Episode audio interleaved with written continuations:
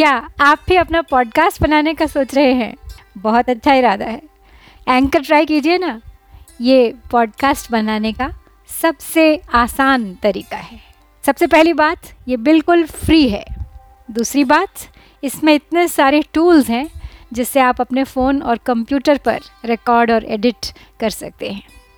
और तीसरी बात, आप अपने पॉडकास्ट को डिस्ट्रीब्यूट भी कर सकते हैं, जिससे इसे स्पॉटिफाई और दूसरे प्लेटफॉर्म्स पर सुना जा सके। तो देर किस बात की? डाउनलोड कीजिए ये फ्री एंकर ऐप या विज़िट कीजिए एंकर डॉट एफ़ आज ही बनाइए अपना पॉडकास्ट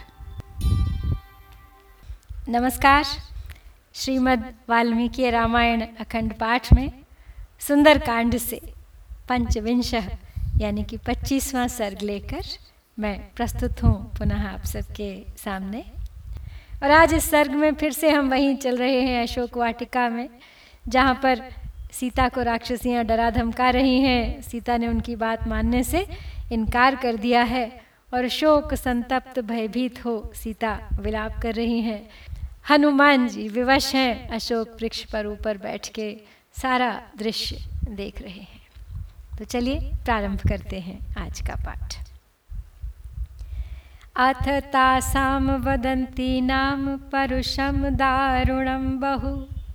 राक्षसी नाम सौम्या नाम रुरोद जनकात्मजा एवं मुक्ता तु वैदेही, राक्षसी भिर्मनस्विनी। उवाच परमत्रस्ता बाष्पगद्गदया गिरा। न मानुषी राक्षस्य, भार्या भवितुमर्हति। कामं खादत माँ सर्वान् करिष्यामि वो वचः। सा राक्षसी मध्यगता सीता। सुरसुतोपमा। न शर्मलेभे शोकार्ता रावणेनेव भर्त्सिता।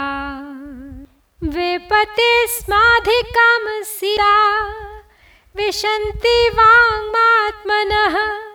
वने यूथ परिभ्रष्टा। मृगी कोकैरिवार्दिता तो जब वो क्रूर राक्षसियाँ तरह तरह की बहुत सी कठोर, क्रूरतापूर्ण बातें सीता से कह रही थी। तो जनक नंदिनी सीता अधीर हो होकर रो रही थी। उन राक्षसियों के इस प्रकार कहने पर अत्यंत भयभीत हुई मनस्विनी विदेह राजकुमारी सीता। नेत्रों से आँसू बहाती गदगद वाणी में बोली, कि हे राक्षसियों मनुष्य की कन्या कभी राक्षस की भार्या नहीं हो सकती। तुम्हारा जी चाहे तो तुम सब लोग मिलकर मुझे खा जाओ, परंतु मैं तुम्हारी बात नहीं मानूँगी। तो राक्षसियों के बीच में बैठी हुई देव कन्या के समान सुंदरी सीता रावण के द्वारा धमकाई जाने के कारण शोक से आर्त हो रही थी, चैन नहीं मिल रहा था उन्हें। जैसे वन में अपने यूथ से बिछड़ी हुई मृगी भेड़ियों से पीड़ित होकर भय के मारे काँप रही होती है। उसी प्रकार सीता ज़ोर ज़ोर से काँप रही थी और इस तरह सिकुड़ी जा रही थी, मानो अपने ही अंगों में समा जाएँगी। सात्वशोकस्य विपुलां शाखामालम्ब्य पुष्पितां चिन्तयामास शोकेन भरतारं भग्नमानसा। सा स्नापयन्ती विपुलौ स्तनौ नेत्रजलस्रवैः। चिन्तयन्ती न शोकस्य तदान्तम् अधिगच्छति सा वेपमाना प्रतिता प्रवाले कदली यथा राक्षसीनां भयत्रस्ता विवर्णवदना तस्याह या दीर्घबहुला वेपन्त्या सीतया तदा, ददृशे कम्पिता वेणी व्यालीव परसर्पति सा निःश्वसन्ती शोकार्ता कोपोपहत चेतना आर्ताव्यस्त्रिजद श्रोणे, मैथिली विललापच। तो सीता का मनोरथ भंग हो गया था।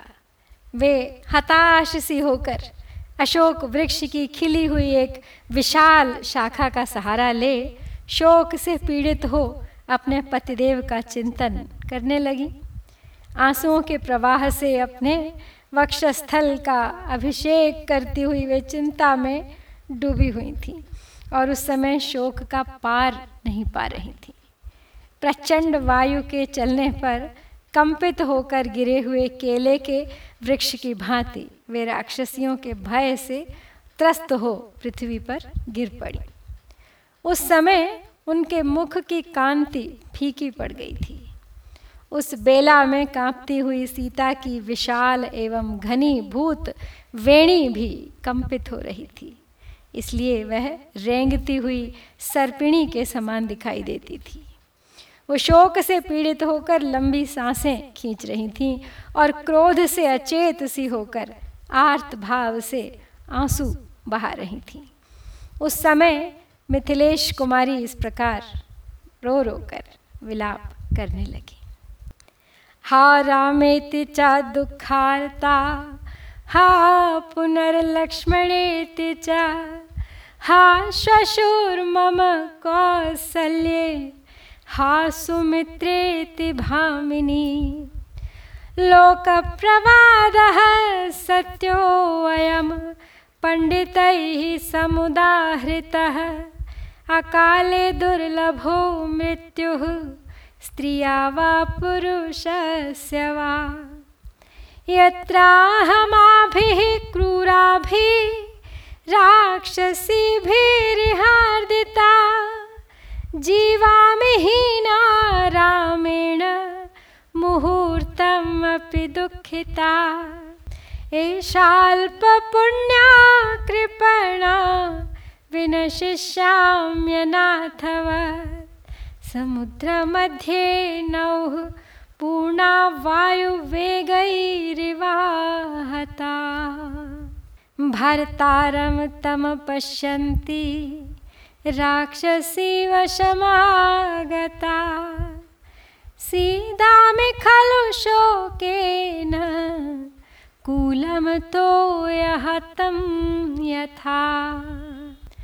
तो हा राम, हा लक्ष्मण, हा मेरी सासु कौशल्य हाँ आर्य सुमित्रे, बारंबार ऐसा कहकर दुख से पीड़ित हुई भामिनी सीता रोने बिलखने लगी। हाय पंडितों ने यह लोकोक्ति ठीक ही कही है कि किसी भी स्त्री या पुरुष की मृत्यु बिना समय आए नहीं होती। तभी तो मैं श्री राम के दर्शन से वंचित तथा इन क्रूर राक्षसियों द्वारा पीड़ित होने पर भी यहाँ इस मुहूर्त तक भी जी रही हूँ। मैंने पूर्व जन्म में बहुत थोड़े पुण्य किए थे शायद। इसीलिए इस दीन दशा में पढ़कर मैं अनाथ की भांति मारी जाऊँगी। जैसे समुद्र के भीतर सामान से भरी हुई नौका वायु के वेग से आहत हो डूब जाती है, उसी प्रकार मैं भी नष्ट हो जाऊँगी।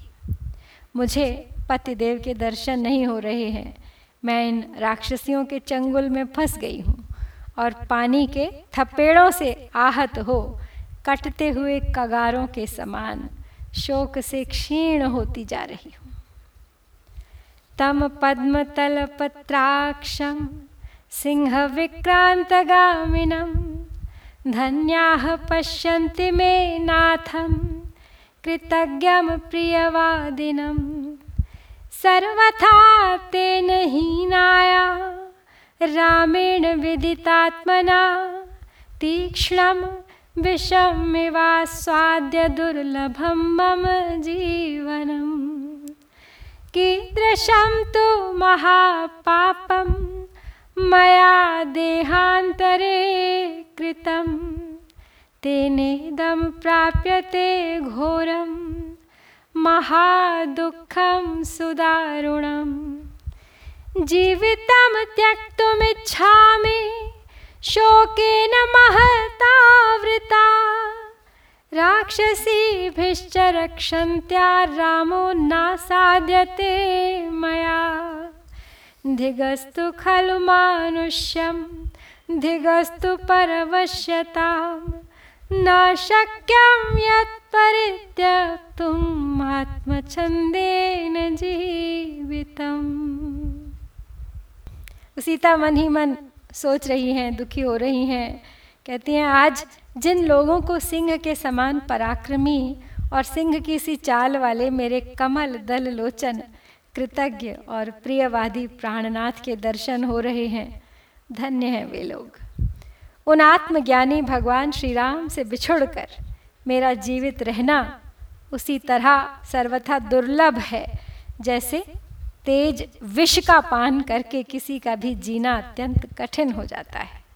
पता नहीं मैंने पूर्व जन्म में दूसरे शरीर से कैसा महान पाप किया था, जिससे यह अत्यंत कठोर, घोर और महान दुख मुझे प्राप्त हुआ है। इन राक्षसियों के संरक्षण में रहकर तो मैं अपने प्राणाराम श्री राम को कदापि नहीं पा सकती। इसीलिए महान शोक से घिर गई हूँ। और इससे तंग आकर अपने जीवन का अंत कर देना चाहती हूँ। इस मानव जीवन और परतंत्रता को धिक्कार है, जहाँ अपनी इच्छा के अनुसार प्राणों का परित्याग भी नहीं किया जा सकता। तो सीता अपने इन्हीं विचारों में खोई हुई हैं, न जीती हैं, न मरती हैं, केवल श्री राम को नित्य प्रतिदिन याद करती हैं।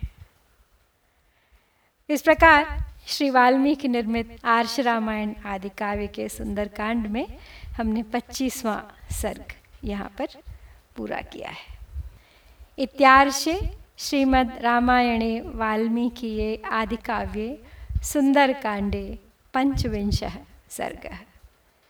ॐ श्रीसीतारामचन्द्राभ्यां नमः।